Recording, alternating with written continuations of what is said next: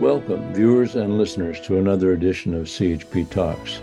It'll be a short episode this week. I'm just going to mention a few of the things going on in our nation, things that you probably are aware of, but you, there may be some angles that you have not heard about uh, lately. Uh, number one is the ongoing effort to censor Canadian op- opinion, public opinion, uh, regarding things that the government has a vested interest in. And I'm talking about uh, COVID, I'm talking about the lockdowns, the mandates, I'm talking about uh, the Liberal Party of Canada wanting to hush up conservatives regarding abortion and gender issues and all kinds of things that they would prefer we wouldn't talk about without their permission. And of course, they would never give us permission to bring the truth out on some of these issues. The money that flowed from the communist China to 11 candidates, at least 11 candidates in Canada, uh, that's still an ongoing issue that the prime minister and those close to him have not yet addressed properly. We deserve to know uh, how that money got there and why the uh, election commissioner was not brought into it? Why have there have not been any detailed investigations? No, no MPs that were elected with using uh, Chinese money uh, have been kicked out of Parliament, and obviously uh, Mr. Trudeau just continues to hope that that issue will go away, and we hope that even the paid for media that the government has used has used your tax dollars to influence and to hush on issues like this. We hope that they will uh, find their their backbone and their commitment to truth in the journalistic process and help us get to the bottom of that issue before we have another election. We have five by elections coming up soon. Christian Heritage Party intends to have candidates in at least three of those, possibly all five. And we certainly want those elections to be conducted fairly. We do not want Chinese money or any foreign money, uh, any illegal contributions propping up liberal candidates in the upcoming election or any other candidates for that matter. Uh, we follow very strict electoral laws in terms of financing, and we expect other parties to do the same, including the Liberal Party of Canada. The bill C11 is, of course, the government bill that is an attempt to control uh, truth online or to limit uh, the access Canadians have to the truth about various stories, and it could include you know, the Chinese influence on Canadian elections. It could include vaccine mandates and what's going on with them. We just think that it right now, for for those who don't know, Bill C11 has gone from the House of Commons to the Senate. The Senate added some amendments to it, which uh, I'd rather they just would have thrown the thing out, but the the amendments were ex, uh, a means of expressing their concerns about some of the overreaching uh, impacts of uh, C11. Went back to the House of Commons. The House of Commons, basically the trained seals of the Liberal Party and uh, maybe some others, did not accept the Senate amendments. And they sent it back to the Senate without those amendments in place. So it's sitting in front of the Senate. Let's hope that a majority of the senators even though many of them were appointed by Justin Trudeau. Again, if they would find their backbone and recognize their responsibility to the citizens of Canada, uh, they will reject Bill C 11. Don't hold your breath. I'm not promising that's what's going to happen, but that's certainly something we should hope and pray for and, and lobby our senators for uh, the protection of freedom of speech online in Canada. Freedom of speech at all levels, but online particularly. That's the one place through social media that Canadians have been able to share some truth that has been uh, rejected or denied or hidden by current uh, government in power. Then I'm just going to mention briefly uh, this uh, public service strike that's going on. I follow the Canadian Taxpayers Federation quite closely, and they have come out very strongly against the demands of the Public Service Alliance of Canada. And here's what Franco Terrazzano said. He's the federal director of the Canadian Taxpayers Federation. He said, Families in Canada are trying to figure out whether they can afford milk or ground beef at the grocery store. Meanwhile, government union negotiators are asking for an extra $9.3 billion. That's over three years. The government's bargaining position needs to be absolute no to these excessive demands. So he goes into a couple of them uh, by detail. The uh, Operation Services Group of the PSAC is demanding uh, 14% per year over three years. That would represent a 47% increase over three years. And I don't know about you, but uh, I've been in the unions in the past uh, where we've looked for a two or three percent interest increase, and that was a long time ago and wages were a lot lower than they are today government workers do get the benefits of uh, a very high rate of pay, along with the stability of working for the government. of course, that that means if you follow the rules and get vaccinated, uh, but they uh, have also they've got pension benefits that many people in the private sector would think would be um, excessive, or or at least uh, they'd be happy to have those things. And to go on strike at this time when our nation is in the distress it's in, I think is very uh, selfish and irresponsible. By the way, only about 30% or about a third of the employees of the Public Service Alliance Canada actually voted to go on strike. And this gets back to general apathy when it comes to voting. I don't know if if the uh, I think only about 40% of the employees bothered to vote. 80% of those who voted voted to go on strike.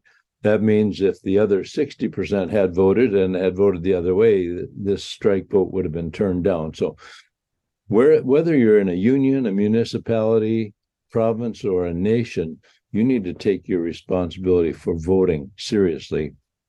Otherwise, other people will be making your decisions for you. And you can't hide behind the fact, say, well, I didn't even vote. No, you, you have to say, I voted, and yet it still went the way that I didn't want it to go. At least you have delivered yourself in that area. So we hope that the government will find some uh, backbone as well. It's kind of hard, though, when the prime minister and his wife stay in a $6,000 a night uh, motel um, it's hard for them to suddenly be frugal when it comes to people who work for the government. I understand that. But uh, government needs to rein in spending at all levels, and that includes the the public service uh, workforce. But certainly, uh, the prime minister and the members of parliament should be setting the example by taking a pay cut themselves. Uh, the prime minister just gave himself a 10% raise, and all the MPs in the House got a 5% raise. And I think a backbench MP is now making about $194,000 a year. Uh, so, yeah, they if they're going to rein in public service workers, they need to demonstrate that they're willing to make a sacrifice themselves, and I wish they would we would, if we were in office, we would be willing to make sacrifices uh, when our country is in such dire straits. Then I want to talk a little bit about, uh, well, it has to go with this with the censorship uh, in general that we're experiencing as people in the United States and Canada. Fox News just uh, got rid of one of their loudest voices who has uh, brought forth some uh, truths that other journalists were not talking about. Mr. Tucker Carlson was relieved of his duties. Uh, I think last Friday was his last show, and and it's very strange to think of it, but the reason, I mean, there's no reason been given. They just said that they parted ways. And even Mr. Carlson has not commented much publicly yet on what took place.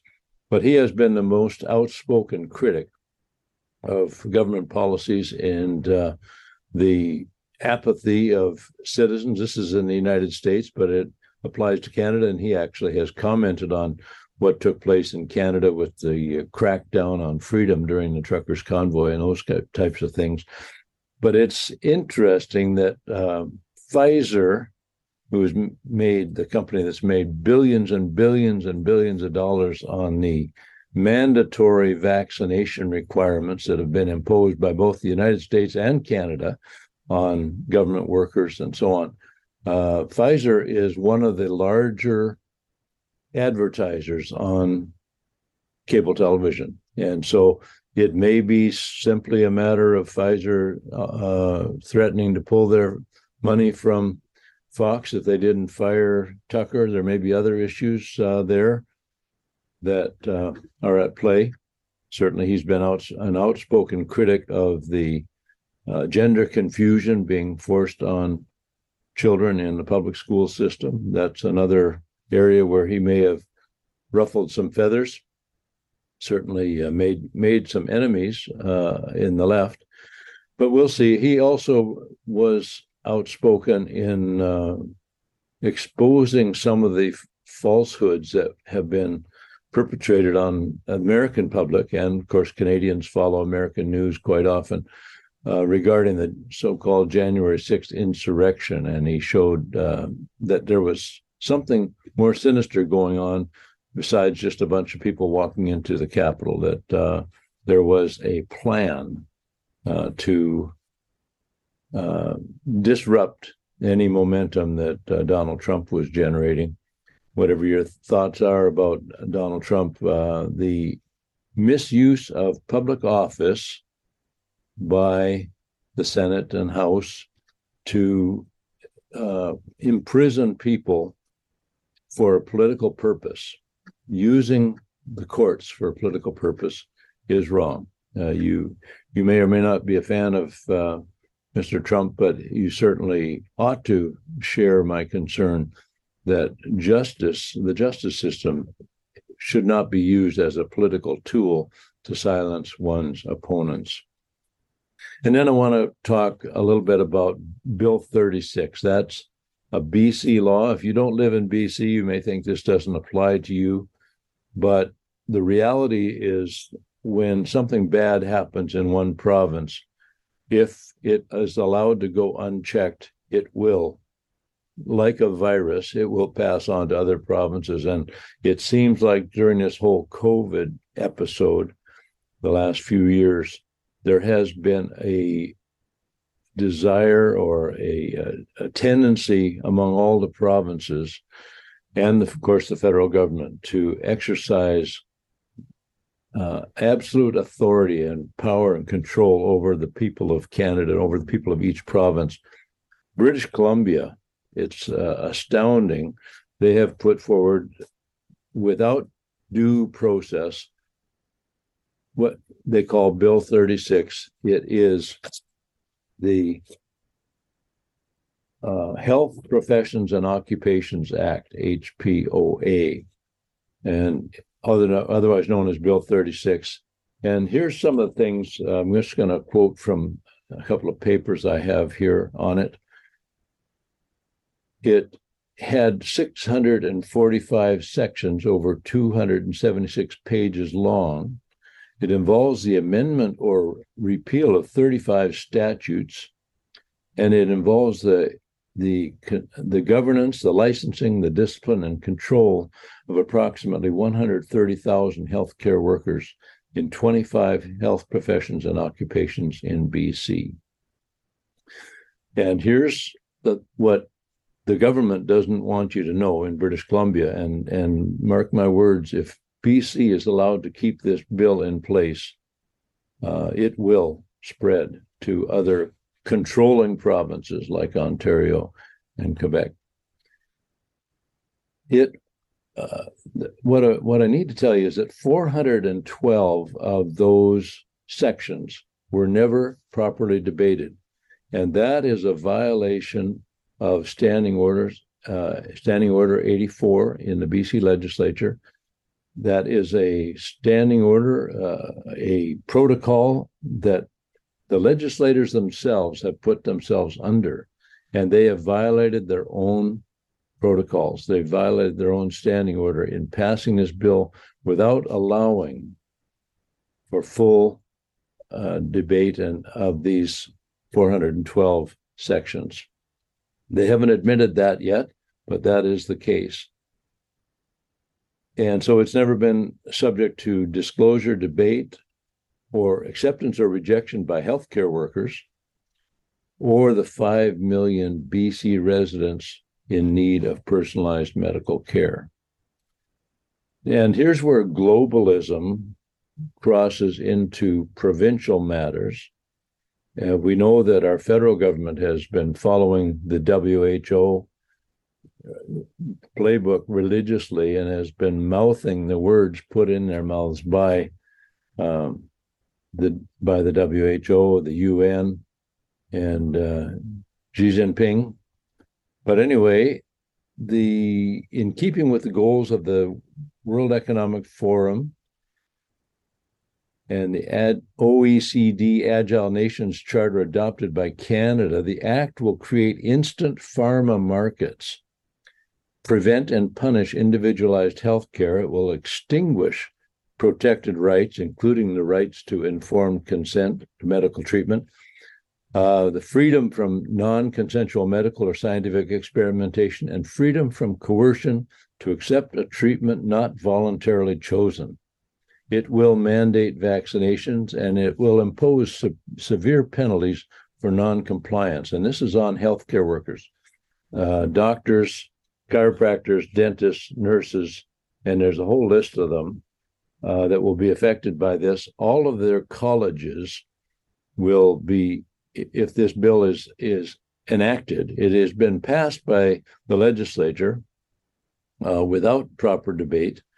But if it is enacted, uh, it will affect all these. It will it will basically dissolve the existing colleges and put every healthcare worker in BC, 130,000 healthcare workers, under the thumb, under the immediate supervision and discipline of the government of British Columbia. And right now, the government of British Columbia is not a government that anybody wants to be under under their thumb. They could impose penalties of up to two hundred thousand dollars if a doctor offered his opinion, his his uh, experienced medical opinion.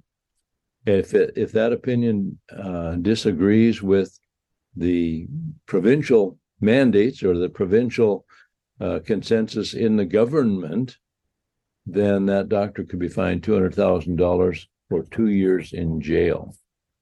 Um, well, I'll read you a list of the groups, some of the groups affected by this: physicians and surgeons, nurses and midwives, psychologists, oral health professionals, chiropractors, dietitians, massage therapists, occupational therapists, opticians, pharmacists, physical therapists, speech and hearing health professionals, traditional Chinese medical practitioners, and acupuncturists. All of those would be subject to the discretion of the government. And if the government chooses, as they have done, to uh, go hand in hand with big pharma and the WHO, in spite of scientific evidence to the contrary, uh, they will impose these on on doctors. So uh, again, 412 of the 645 clauses were never debated by the legislature. That debate was cut off by the MLA, the, the Honorable MLA Mike Farnworth. And it allows, it would enable government to enact warrantless search and seizure of property of health offices it would demand access. They could demand access to your private clinical records. What you think is between you and your doctor now is the property of the government. it could mandate mandate any vaccination, not just the ones we've been concerned about the last couple of years. It could demand and mandate any vaccination with no informed consent. And again, uh, we talked about the fines and the imprisonment, and it could even force a doctor to undergo mental health assessment if he sees things differently than the government. So, very concerning. Uh, those in British Columbia should be up in arms and are up in arms. The uh, one other thing that I wanted to mention the National Citizens Inquiry that's going across the country.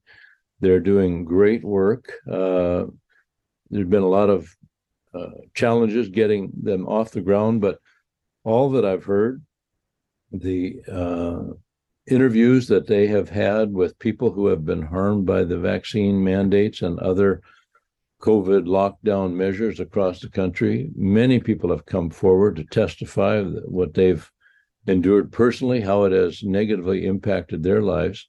And they're uh, on their way across the country now.